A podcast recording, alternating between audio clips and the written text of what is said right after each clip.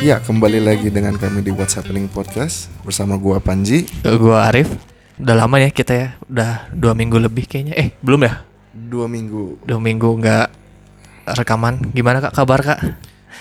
Alhamdulillah baik, tapi pusing juga ya kalau baca berita. Waduh. Selalu pusing kalau baca berita tuh. Eh, banyak yang menarik beberapa minggu ke belakang. Tapi sebelumnya kita bisa lega sedikit ya bahwa pemilihan presiden kita Ah. sudah mencapai konklusinya. Bener bener bener. Tanggal 21 Juni eh, akhirnya MK me, apa? Putusan ya, putusan MK Memberi tuh putusan me- ya. menolak semua gugatan yang yang digugat oleh kubu 02 Bapak Prabowo Subianto dan Sandiaga Uno. Mm-mm. Nah, jadi udah secara harusnya udah resmi ya, maksudnya presiden kemarin KPU juga udah ngumumin lagi gitu setelah putusan kalau Pak Jokowi udah jadi presiden terpilih. Dan sejauh ini dari kubu 02 pun sudah bisa mulai merelakan. Sudah mulai merelakan tapi kayaknya Pak Prabowo belum ngucapin selamat, tapi semoga semoga nanti mereka ketemu ya. Semoga ketemu. Ketemu terus eh apa Kalau namanya? sih berharapnya Harapan lo apa? ya tetap kan kubu 02 juga punya banyak ide-ide Hmm, yang hmm. bagus untuk negeri kita ya. Negeri kita ya. Jadi kalau bisa sih semua ide yang bagusnya itu digabungkan begitu. Ah di ya ya di rekonsiliasi gitu Iya, ya. mau menang mau kalah siapa pun presidennya kan Indonesia tetap satu. ya. Ah, kita semua tetap harus bersatu lagi. Iya, negara tetap berlanjut gitu, nggak bubar Iya. nggak ke mana. Eh, harapan lu buat Pak Jokowi apa kak? Kira-kira kak? Kita masih dalam apa ya namanya punya tantangan ekonomi yang besar ke depannya. Ya, Ya semoga apa ya bisa bisa lebih baik lagi. dengan baik. Iya iya. iya. Dan kalau gue sih yang concern gue tuh terhadap pendidikan dari dulu. Hmm, iya iya. Semoga bisa lebih dirapihkan lagi lah sistem Iya. pendidikan. Terutama kemarin-kemarin tempat apa sempat ramai ya Iya. masalah zonasi zonasi. Nah itu dia masalah zonasi Iya, gitu. yang banyak yang nggak bisa masuk SMA favorit Hmm. karena bukan di zonanya dia. Menurut Iya, gua sistem zonasi itu bagus. Yang harus diperbaiki jadiin semua sekolah itu sekolah favorit. Nah, Jadi mau mau mau sekolahnya di mana tetap bagus. Tetap bagus. Kualitas pendidikannya tetap bagus. itu namanya rata gitu, Iya. kesetaraan. Ya kalau lu sendiri bagaimana? Kalau gue buat buat Pak Jokowi nih ya Pak, semoga dengerin ya Pak podcast podcast kami nih dengerin Pak nih harapan rakyat juga gitu. Semoga se- sebenarnya kan pada periode sebelumnya Pak Jokowi itu udah bagus lah ya. Hmm. Banyak eh banyak prestasi-prestasi yang dibuat misalnya emang dia concernnya ke infrastruktur udah banyak dibangun. Mm-mm. Terus eh banyak apa adanya ya banyak infrastruktur sih yang gue lihat. Sama paling kalau kekurangannya ini sih apa kan nih Pak Jokowi udah nggak ada beban lagi kan untuk lima tahun nanti dia maksudnya kan dia udah, udah mentok gitu udah periode kedua Ya, udah periode kedua.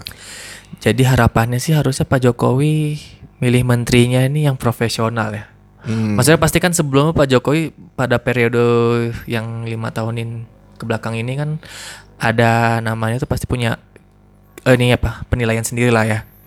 Jadi mana menteri yang bagus mana yang enggak. Nah semoga eh mereform apa mengganti lah menteri-menteri yang kurang bagus gitu. Terutama juga masalah ini sih kadang kurangnya Pak Jokowi itu koordinasi antar menterinya Hmm. gitu. Kadang dulu Iya. pernah pengumuman tentang kenaikan BBM, BBM ya. Nggak jadi kan langsung di cancel. Mm-mm.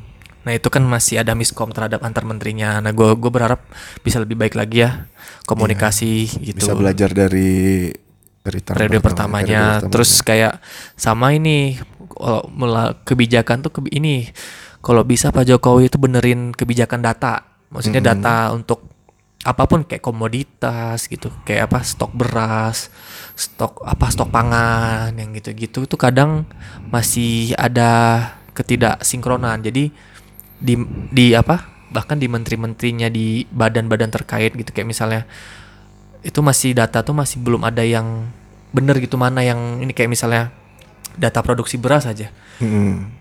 Eh, data produksi beras dari Mendagri dari Menteri Pertanian sama dari BPS tuh beda jadi kan Oh, ngaruhnya iya, tuh kan ke- iya. kebijakan juga ketika nantinya kita mau impor beras data siapa yang dipakai Mm-mm.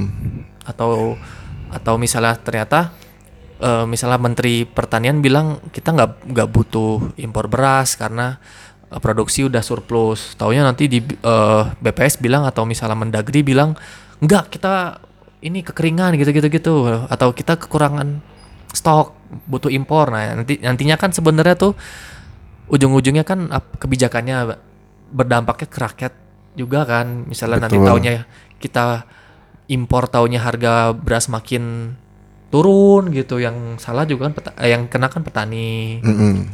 atau nanti gak, gak impor taunya beras emang taunya emang gak ada di pasaran naik juga yang menderita ya, rakyat juga gitu. Betul ya. Jadi ya ngaruh ke kebijakan juga jadi supaya bisa tepat sasaran sih. Kalau gua itu kedua sama paling karena Jokowi udah gak ada beban ya kayaknya harapan gue sih hilangnya lah kebijakan-kebijakan populis gitu kayak maksudnya eh, masih adanya subsidi BBM gitu kan tuh masih ngebebanin buat APBN kan Iya. Nah, gua dan harga minyak juga kan maksudnya sebenarnya nggak naik-naik banget sih. Masih di bawah 100 ribu dolar, eh 100 100 dolar per barrel. Mm-mm. Masih sekitar range-nya tuh 70 sampai 60 lah. Eh sampai 50 masih nggak mahal-mahal, cuman harusnya sih biar nggak ngebebanin ke APBN juga kayaknya biar nggak subsidi gitu. Mm-mm. gak banyakin subsidi gitu. Sama ya kebijakan populis kayak tarif listrik dinaikin. Tapi bakal sih kayak menurut gua setelah dia dilantik kayaknya bakal menghilangkan kebijakan populisnya nih. Gitu langsung take action gitu loh. Ya karena nggak perlu mikirin apakah dia ha- harus disukai. Iya disukai atau eh, gua berha- gua sih berharap gitu kayak ada kebijakan kebijakan yang maksudnya nggak nggak kita pikirin wah gitu. Hmm. kayak yang, wah ternyata Pak Jokowi berani juga ya gitu. Misalnya naruh menteri-menteri yang bukan partainya tuh dikit banget gitu, Hmm. gitu kan. Itu sih harapan buat Pak deh kayak kepanjangan sih gue nih Ah, oh ya terus eh sama ya ini juga sih kita berterima kasih ya ke Pak Prabowo maksudnya iya, dia dia mau Pak Prabowo dan Pak Sandiaga Pak Sandiaga Uno. terutama Pak Prabowo sih kalau gue dia masih berani untuk maju lagi Mm-mm. karena gini kalau misalnya Pak Prabowo tuh sebenarnya mem- bukan itu ya em, bagusnya Pak Prabowo tuh mau maju lagi tuh ini menyehatkan demokrasi Hmm. menurut gue Iya. karena kalau misalnya sampai Pak Jokowi calon tunggal nggak baik juga sih menurut gue kayak emang nggak ada pilihan lain ya Pak orang-orang gitu mau maju gitu. Iya. ya kan maksudnya kalau calon tunggal banget sih kalau kata gue kayak nggak sehat aja gitu demokrasinya Mm-mm. jadi ya kita nggak dikasih pilihan kan padahal putra terbaik bangsa tuh kan banyak guys Gede. Ya lu, gue sih pengen maju ya, ya, cuman kan lu, bisa nyalonin gue juga bisa sebenarnya. nyalonin sih cuman kan ya kapasitas dan masalah materi tidak ada saya pak belum lah mungkin nanti lah wah deh gitu terus apa, apa lagi ada lagi kak Ya, gue pesan-pesan kepada saudara-saudara kita semua ya, sebangsa setanah air. Karena pemilu kan sudah selesai juga nih. Kemarin-kemarin kan ya ya bangsa seperti terpecah dua. terpecah dua sih ya Ya, jadi harapan gua sih mau yang dari 01, 02 atau yang di tengah-tengahnya sekarang semua kembali bersatu. hmm. karena kita nggak bisa setengah-setengah setengah bangsa melakukan satu hal setengah bangsa melakukan hal lain terus saling berantem di satu sama lain gitu Hmm. itu nggak akan sehat untuk siapa pun iya iya jadi buat pendukung 01 pun pilihannya menjadi presiden bukan berarti harus nerima segala sesuatu yang mereka lakukan hmm. justru yang pilihannya menjadi presiden tuh saatnya kalian untuk ngawasin dengan benar-benar ya ya ya karena kalian udah memilih itu. ya benar benar Jadi kalau memang ada melakukan hal-hal kesalahan atau apa, ya harus berani mengkritik, jangan ikut-ikutan aja terus. hmm. jangan jadi fans sih kok kata gue Jangan ya maksudnya jadi fans boleh tapi jangan terlalu fanatik juga Oh, gitu iya. ya. iya iya benar Coba berpikir rasional lah. bener bener jangan terlalu cinta banget lah Mm-mm. Ya dan dan kembali aja bersatu menjadi satu Indonesia lagi. Iya. Apa sih bukan kan bukan Indonesianya 01 dan Indonesianya 02. tapi 03 gitu Persatuan Indonesia Ya. bukan 01 bukan 02 oh, siap Terus ada berita apa lagi kak yang lu udah kali ya itu aja untuk yang Ya untuk masalah ini ya. iya masalah ini ngom tumben nih ngomongin politik dalam negeri. Karena Iya. emang ya harus ngasih ngucapin selamat sih. Ya karena kemarin kan masih belum be- ada kejelasan Ah, iya, ya. iya. Jadi nggak berani takutnya kita memihak ke satu kubu gitu gitu kan saya tidak mau. Ya kita mau memihak ke kita memihak ke satu kubu, kubu Indonesia. Kubu Indonesia saya benar. Mm-mm. Saya ke Kim Jong Un lah. Enggak deh, bercanda bercanda. Oke, eh paling apa lagi yang belakangan-belakangan ini yang rame itu kemarin tuh tanggal 28 Juni itu ada arisan internasional. Ya arisan internasional. Arisan Di internasional Jepang tuh ya. di Jepang. Ya, yaitu pertemuan eh, konferensi tingkat tinggi G20. Pertemuan 20 ekonomi terbesar di dunia. ya. 20 ekonomi terbesar itu macam-macam tuh ada Amerika, ada ya tu- tuan rumahnya Jepang, terus Jerman, Prancis, Itali, eh, Indonesia tuh ASEAN Asia Tenggara tuh ada berapa tiga atau empat ya? Asia Tenggara lumayan loh. Lumayan ada Untuk area yang nggak terlalu besar ya. ah, Ada Indonesia, Indonesia, Singapura, Singapura, Vietnam, Vietnam, Thailand. Thailand. Widih. Keren-keren bisa bisa masuk eh, 20 20 ekonomi 20 terbesar. ekonomi terbesar. Berarti memang kita negara yang kaya Kaya.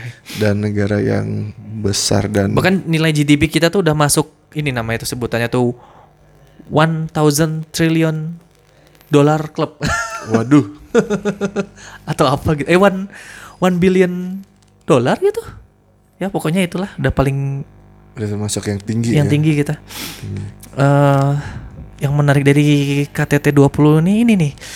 Pertemuan antara dua raksasa gede deh. Antara Raksasa.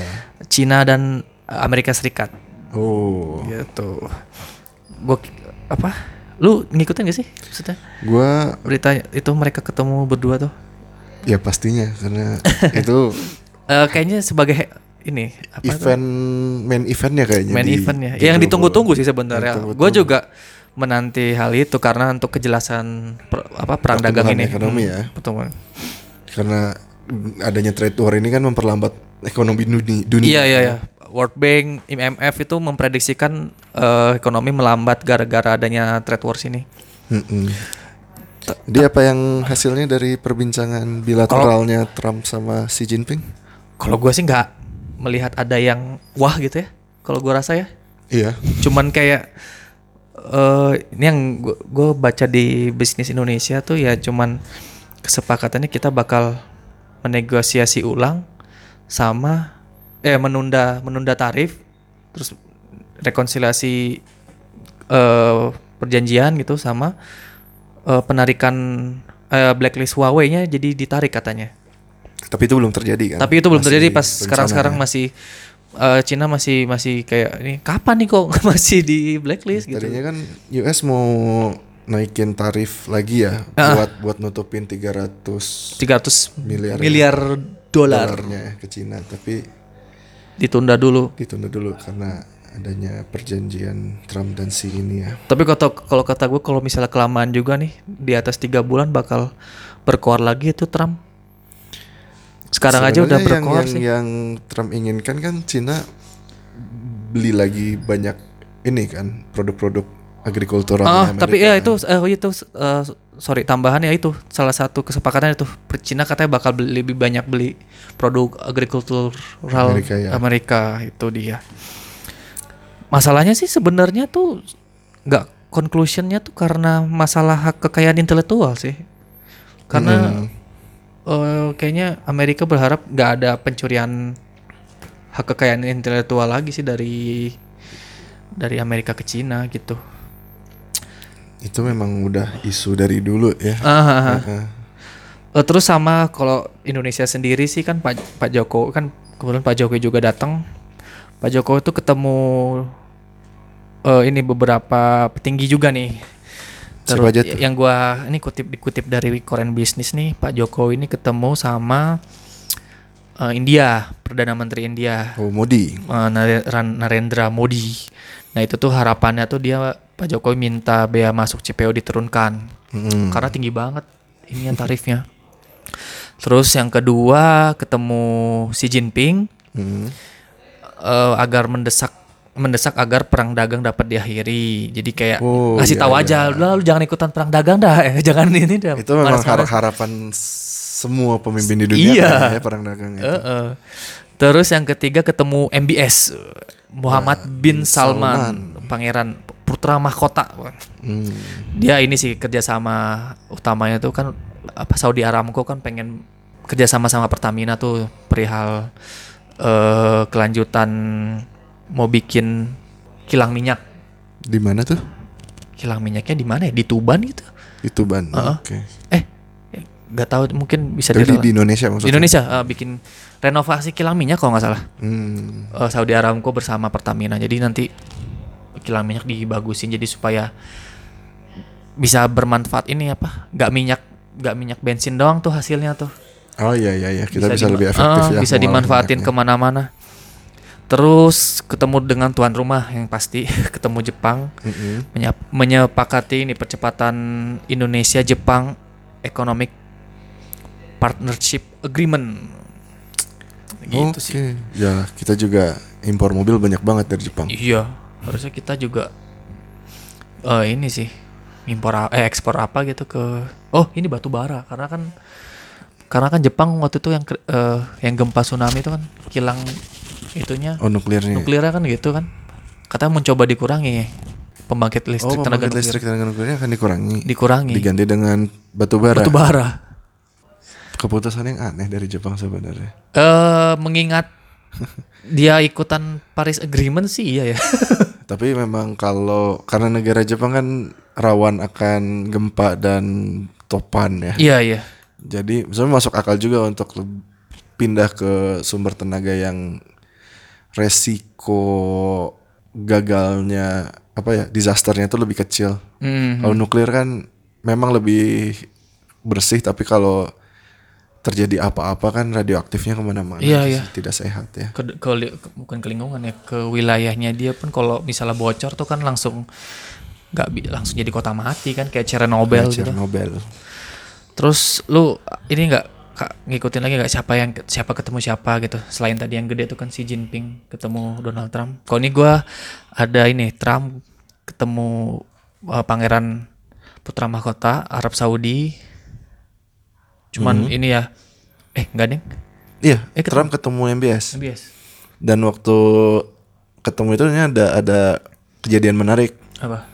Salah eh, satu reporter dari Amerika nanyain ke Trump kan, Hmm. Pak Presiden, apakah anda akan menanyakan soal kasusnya Khashoggi, Jamal Khashoggi? Itu di depan di depan MBS dan di depan Trump.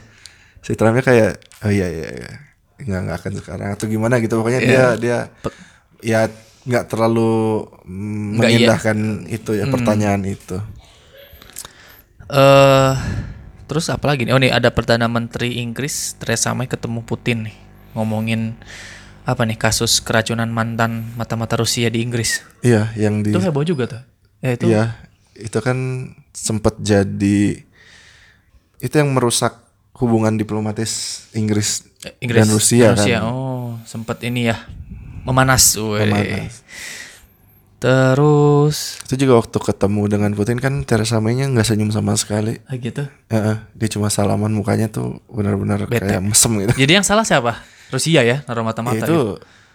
enggak, Enggak jadi sebenarnya jadi mata-matanya itu dia udah keluar dari KGB. Dia udah nggak mau jadi mata-mata lagi. Iya, iya, iya. Nah, dia memutuskan untuk akhirnya tinggal di Inggris karena mungkin bahaya kalau dia tinggal di Rusia. Iya, Tapi iya, dia iya. punya informasi-informasi penting kan, Iya, pasti. informasi-informasi yang rahasia, Mm, classified. classified dan dia tuh mau berencana untuk apa ya mulai kerja untuk intelijen Inggris atau kerja sama sama intelijen Inggris gitu kalau nggak salah. Hmm. Makanya sebelum itu terjadi dia dibunuh duluan, Oh, oh tapi mati. mati Ah, iya. Segam- sama siapa matinya?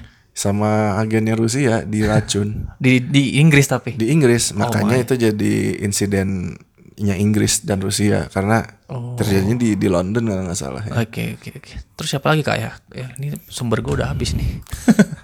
Ya kayaknya si sama Trump yang paling banyak ini ya. Jadi highlight high. Soalnya maksudnya Cina dan Amerika kan dua ekonomi terbesar. Iya, nomor satu dan Jadi, nomor dua. Setiap negara pasti punya kepentingan untuk bekerja sama dengan mereka kan. Termasuk Indonesia kenapa Jokowi juga akhirnya ketemu sama si kan bukan cuma untuk eh, ngebujuk agar trade war ini berakhir kan.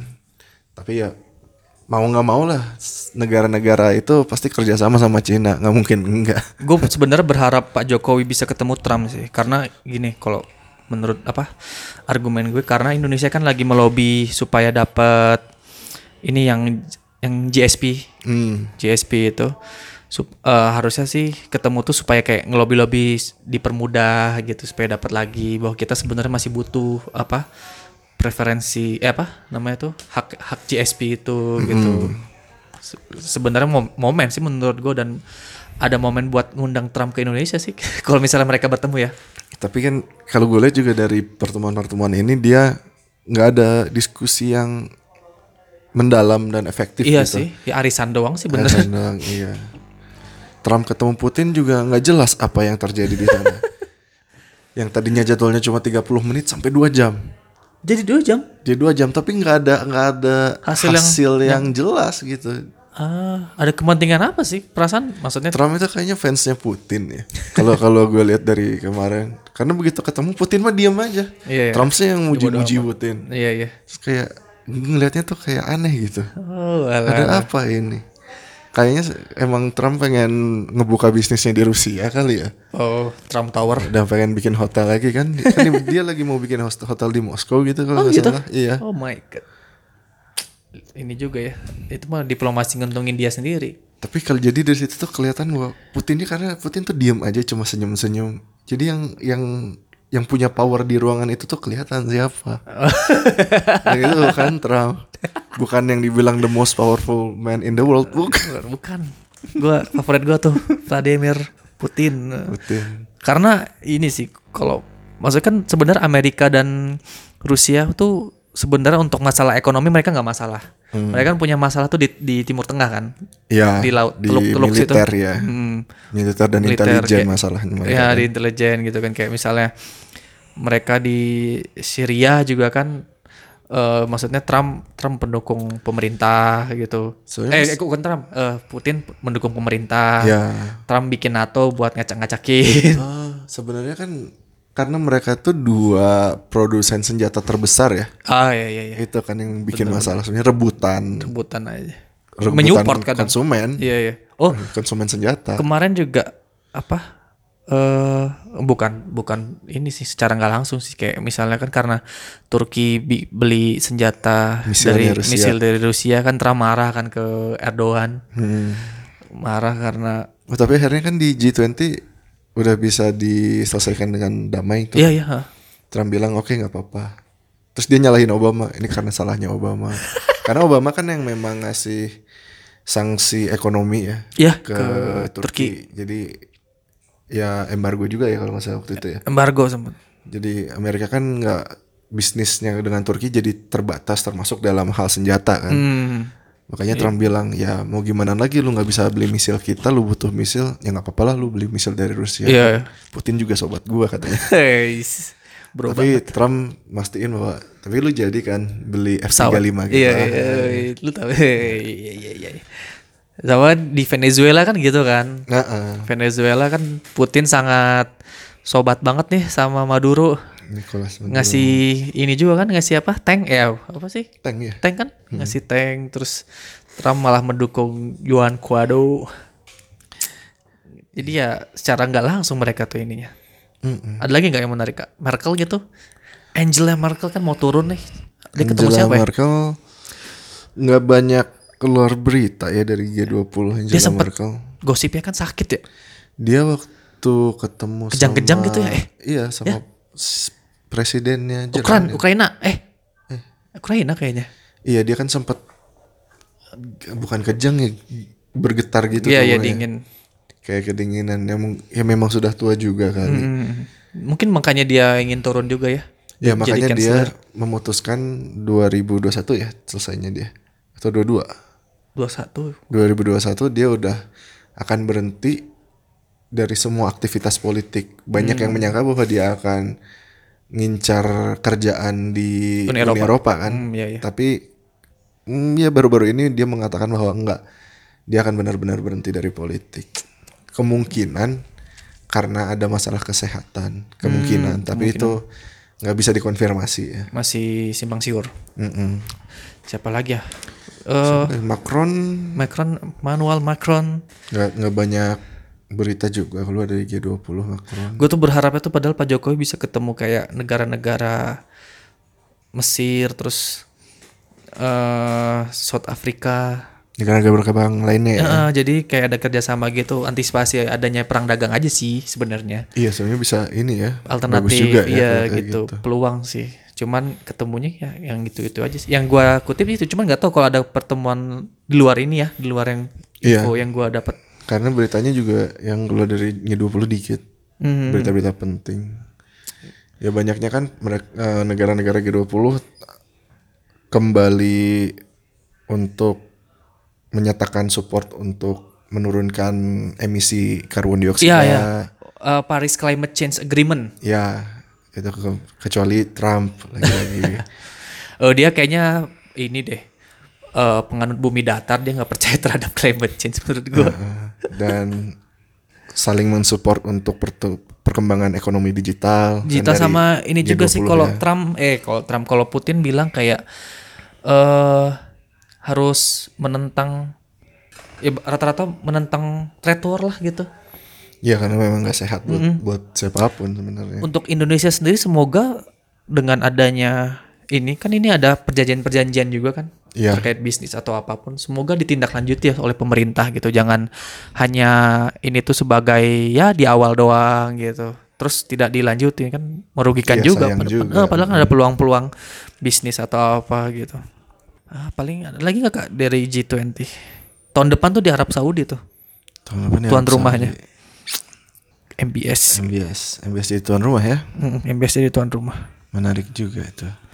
Oke, paling itu aja kali ya G20. Mhm. Terus apa lagi yang lu berita yang menarik apa? Gua gua sih se- sejauh ini belum ada yang hot lagi. Eskalasi kan Iran dan Amerika. Oh, iya iya. iya. Kemarin juga sempat Prime Ministernya Jepang Shinzo Abe kan sempat mencoba untuk menengahi. Menengahi ya bener. Uh-uh. Tapi sepertinya belum berhasil ya.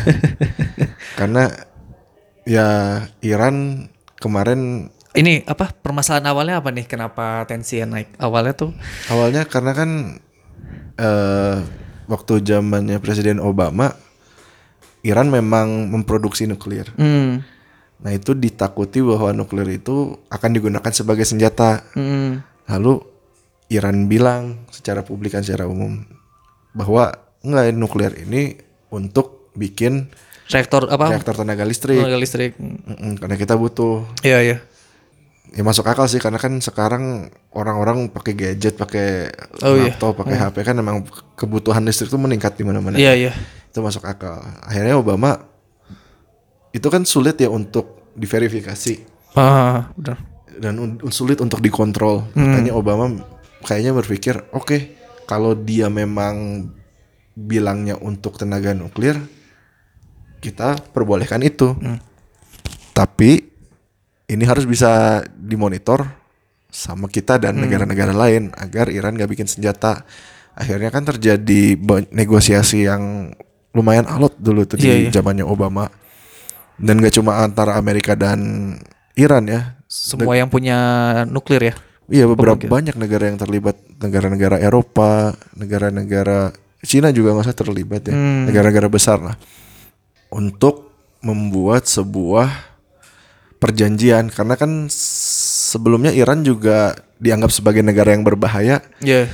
mendapat banyak restriksi ekonomi ya dari Amerika dan beberapa negara Eropa. Akhirnya dia bikin perjanjian bahwa oke kalau Iran setuju bahwa dia cuma bisa memproduksi nuklir dengan konsentrasi rendah Hmm. dan dalam jumlah yang rendah juga 300 kg ininya ya apa batasnya per tahun kalau nggak salah dan dan, dan jumlahnya itu benar-benar hanya bisa untuk dijadikan bahan bakar eh, Pembangkit uh, listrik. pembangkit listrik tenaga nuklir nggak bisa untuk senjata karena untuk nuklir itu jadikan senjata itu butuh konsentrasi yang lebih tinggi lagi. Iya iya iya. Pasti ada, ada proses khusus ya. Iya iya. Jadi asal Iran setuju bahwa uh, negara-negara lain boleh mengontrol ini, boleh kayak masuk ke fasilitasnya untuk, Hmm. untuk Memastikan inspeksi Hmm, lah, inspeksi. uh, ba- maka mereka akan memberikan uh, kelegangan uh, apa ya Keringanan. keringanan kepada sanksi-sanksi ekonomi. Hmm.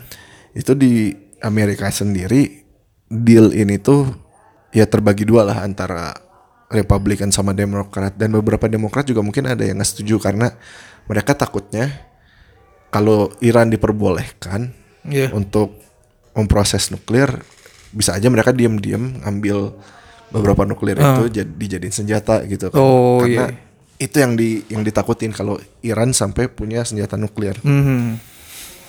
Nah, sejauh ini kan Iran juga jadi masih jadi negara yang ini ya banyak organisasi teroris di dalamnya. Eh, iya, masih ya duit-duitnya tuh diragukan gitu. Iya, Tapi dia jadi- gabung OPEC kan. Iya Iya kan? sebenarnya. Makanya ya sangat iya. Jadi banyak terutama dari kubu Republikan di Amerika itu yang nggak setuju dengan deal ini. Makanya begitu Trump jadi presiden, Hmm.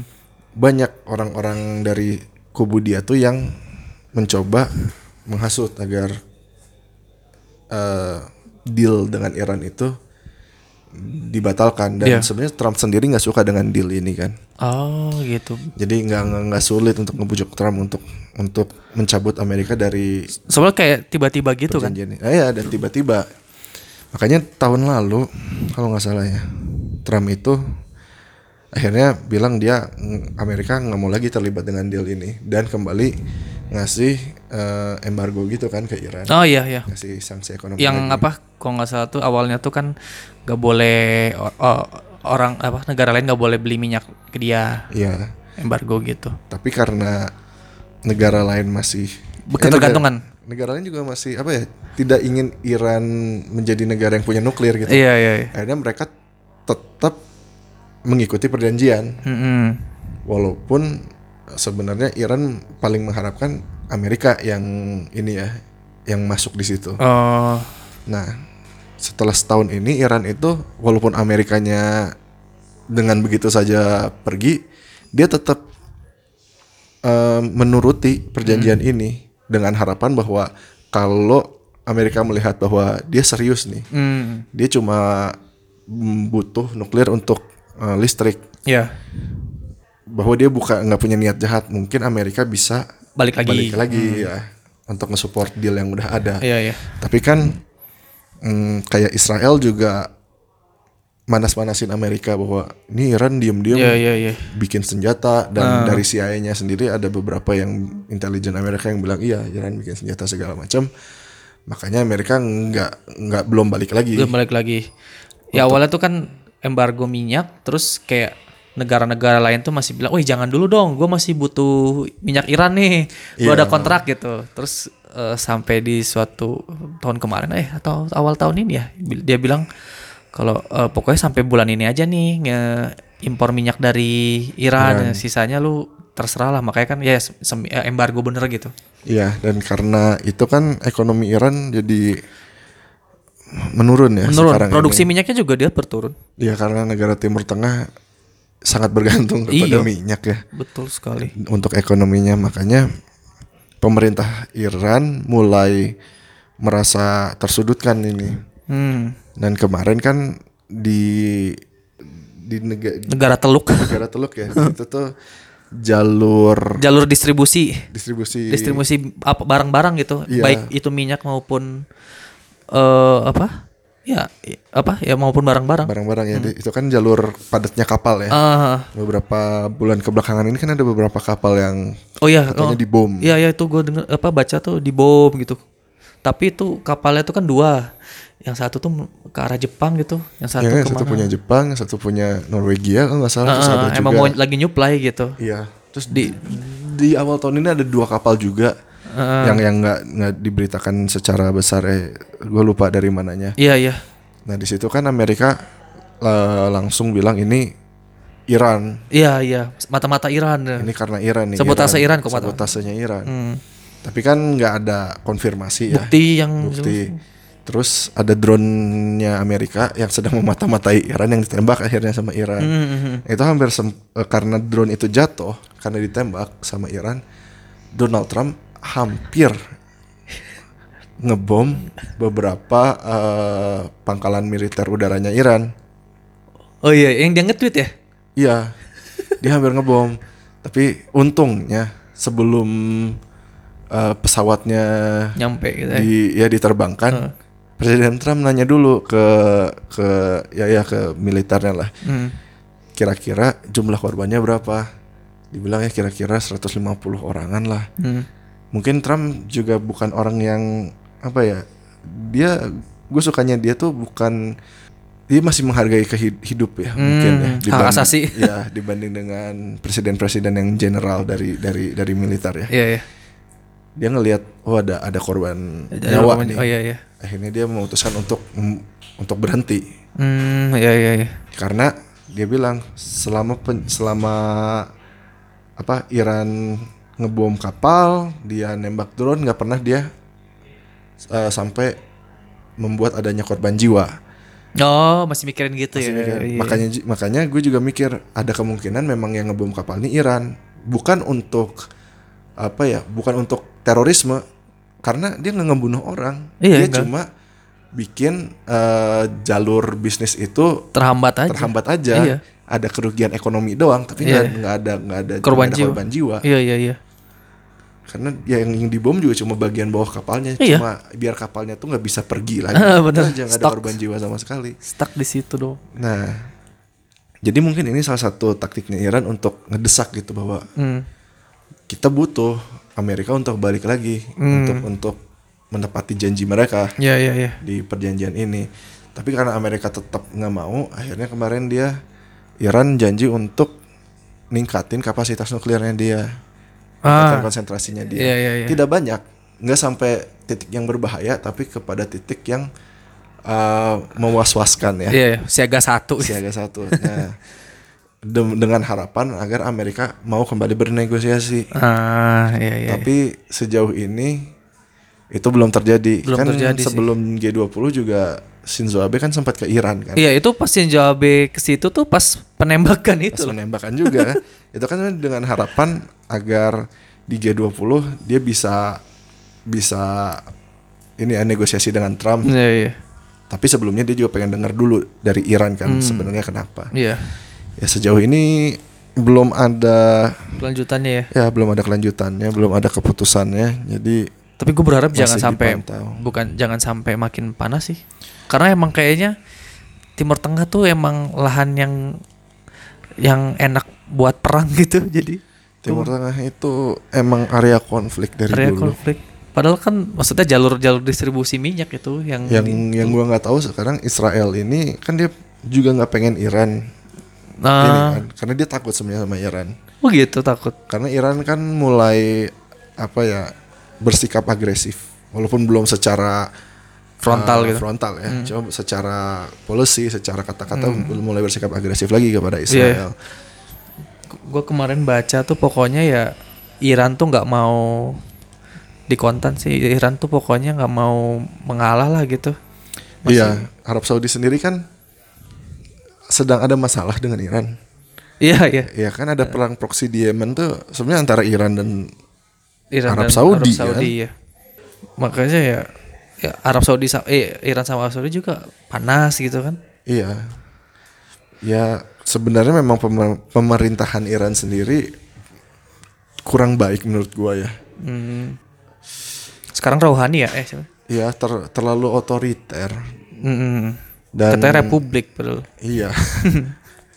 Jadi agak sulit juga untuk kerja sama sama Iran kan. Iya ya. Padahal udah anteng gitu aman-aman aja Iran tuh. Tapi eh di ini juga di bukannya maksudnya di diusik juga gitu. Hmm. Gitu. Ya semoga ini bisa diselesaikan dengan cara damai. Ah iya ya. Karena kalau ada perang di Timur Tengah mah Karena ini juga kan maksud maksudnya kan ketika Amerika beran bukan berantem sih maksudnya perang sama maksudnya konflik sama Iran ini kan bikin harga minyak naik. Hmm. Nah, padahal sedangkan Trump nggak pengen harga minyak naik. Iya. Makanya dia minta OPEC supaya lu jangan nahan produksi dong gitu. makanya eh, Trump sempat gitu, makanya eh, OPEC nggak nurutin, akhirnya Amerika genjot produksi sendiri. Hmm. Makanya sekarang Amerika eh, paling tinggi produksinya Iya. di antara OPEC dan Rusia gitu. Hmm. Makanya padahal ya pasti kalau menurut gue sih ya agak mungkin bisa damai ya karena Trump nggak pengen harga minyak naik. Ya, dan makanya Trump nggak peduli dengan climate change kan karena dia butuh Iya. negaranya sendiri untuk produksinya Produksi. digenjot kan. Eh, gitu deh. Ada lagi kak berita yang lu baca? Paling si Jair Bolsonaro Bolsonaro Brazil. Brazil dia mau memangkas Amazon Oh, hmm, buat apa? Eh, karena di Amazon ada ada sumur minyak juga dan ada resources lainnya yang bisa dimanfaatkan untuk pertumbuhan ekonominya Brasil. Kayak Tapi dia tidak mendapat banyak apa ya tan- tan- penentangan dari. Suku-suku oh suku-suku pedalaman suku asli Ah, pedalaman iya, Amazon. Kalau dari kayak bisnisnya sendiri parlemennya banyak yang mendukung, karena Mendukung. mereka kan Butuh juga pengennya ini kan. Industrialisasi. Mm-mm. Kayak di Kalimantan juga kali ya. Iya, jadi balance antara ekonomi dan environmentnya masih menjadi perbincangan. Dan ini belum tahu, belum ada per- kelanjutannya gimana lagi sih. Cuma itu yang lagi gua awasin salah satunya. Oh sama tadi di G20 tuh gue lewat tuh Trump ketemu Kim Kim Jong Un ya. Oh iya setelah G20 ya. Iya itu kaget banget loh gue. Itu Kok pengen banget di daerah perbatasan kan? Iya sebenarnya kan Trump memang setelah G20 ada jadwal untuk ke Korea selama dua hari dan dia memang akan ke DMZ kan demilitarized zone zona Zona yang- netral. ya zona netralnya itu karena di sana kan juga Oh ada itu emang udah direncanain? udah direncanain Oh, gua kira Karena di mendadak. sana kan juga ada tentaranya Amerika kan Oh, iya, Jadi iya, iya, iya. untuk inilah untuk nge- ngedukung moralnya untuk ya Hmm. sekedar sekedar muncul aja gitu untuk ngasih semangat mungkin untuk nyari simpati juga karena dia kan tahun depan Mau pemilu. pemilu ya dan dia tiba-tiba aja ngajak si Kim Kim Temu yuk ya. gue hari ini bakal ke DMZ nih. Ketemuan yuk. Secara tidak formal dan tidak melalui prosedur yang kayak kemarin-kemarin gitu. Iya, ini iya, benar-benar Mendadak. mendadak banget. Dan anehnya si Kim juga Hayo. hayu aja walaupun dia pertamanya agak bingung kok ini beneran gak sih si Trump nih? Kok gini doang? Mestinya kan ada ada prosedurnya Iya, makanya mungkin dia sempat agak bingung ya. Tapi akhirnya mereka bisa ketemu dan Trump menjadi presiden pertama setelah perang Korea ya Hmm. yang menginjakan kaki di Korea Utara Di, oh iya, iya itu Korea Utara. salaman udah salaman si Kim ng- ngajak yuk Nah, sini sini. kita ke Korea Utara tadinya si Trump kayak bingung buat apa gue ke Korea Utara nanti kamu jadi presiden Amerika pertama yang nginjakin kaki di Korea Utara wah asik nih ada ada ini milestone. milestone gue jadi presiden ter- terhebat nih kalau bisa kayak gini akhirnya dia ngambil kesempatan itu Oke oke oke. Tapi menurut gue ini juga akan jadi salah satu ininya ya senjata dia untuk re-election ya Oh re-election. ya. untuk untuk kampanye bahwa dia bisa membuka channel komunikasi ke dengan Kim yang sebelumnya ketutup sama Ketutup sekali. sama sekali benar-benar. Menurut gue ini salah satu permainan politiknya dia juga. Good move sih dari Trump. Ya, Pokoknya dia ke DMZ tuh eh ada acara, cuman ketemu Kimnya tuh mendadak. Iya ke DMZ-nya tuh direncanakan, memang ada jadwalnya. Hmm. Ketemu Kimnya itu benar-benar nggak nggak nggak tahu kenapa tiba-tiba diajakin dan nggak ya begitu saja ketemu. Berarti agak Jadi emang nggak ada rencana untuk membahas apa-apa gitu Iya, iya. sebenarnya. Tapi kata Trump hanya untuk memperdekat hubungan personal antara dia dia dan, dan, Kim. Kim Jong Un. Iya sih, supaya kan kemarin sempat Sempat ini ya di Vietnam kan di Vietnam menjauh lagi nggak ya. berhasil kan nek- ininya. Ya semoga ada kelanjutannya sih. Semoga lanjutannya Pasti ada baik. lobby-lobby Xi Jinping, lobby-lobby Moon Jae-in. Tapi menurut gue ya itu sih untuk ininya dia sih senjata untuk re-electionnya karena Obama kan gagal terus Gagal wah gila. dan waktu Obama ngasih apa ya waktu Trump akhirnya kepilih Obama kan sempat ngobrol sebelum Trump jadi presiden ya Iya iya. sempat ngobrol dengan Trump terus Obama bilang ke Trump kan tangan-tangan terbesar anda itu adalah dengan Korea Utara karena waktu itu Korea Utara mulai ngetes-ngetes nuklir kan waktu Iya. di akhir era-nya Obama Mhm. terus di awal era Trump Korea Utara benar-benar ngedorong gitu kan kayak ah, Trump kayaknya bisa dibully nih mungkin ya Iya iya. karena dia bukan politisi gitu Ah. akhirnya banyak Misil Hmm, misil. iya banyak tes misil banyak apa mungkin ini kayak jadi sebuah personal goal-nya untuk Trump juga kayak Iya. kata Obama ini tantangan gua gua bisa kok gua bisa kok tantangan terbesar gua katanya Korea Utara gua bisa ketemu bisa. Kim tiga kali iya tiga kali ya. iya Terus ke Korea Utaranya lagi Eh, nginjekin terus gue bisa masuk ke Korea Utara nggak pernah ada ah, presiden Presiden. Amerika sebelum yang bisa ya begitu sih menurut gua Oke, gitu menarik. Kali sekian dulu kali ya. Iya Eh, karena gue juga udah nggak tahu mau yang dibahas apa lagi iya, iya, belum belum ada yang menarik lagi nih. Ya udah.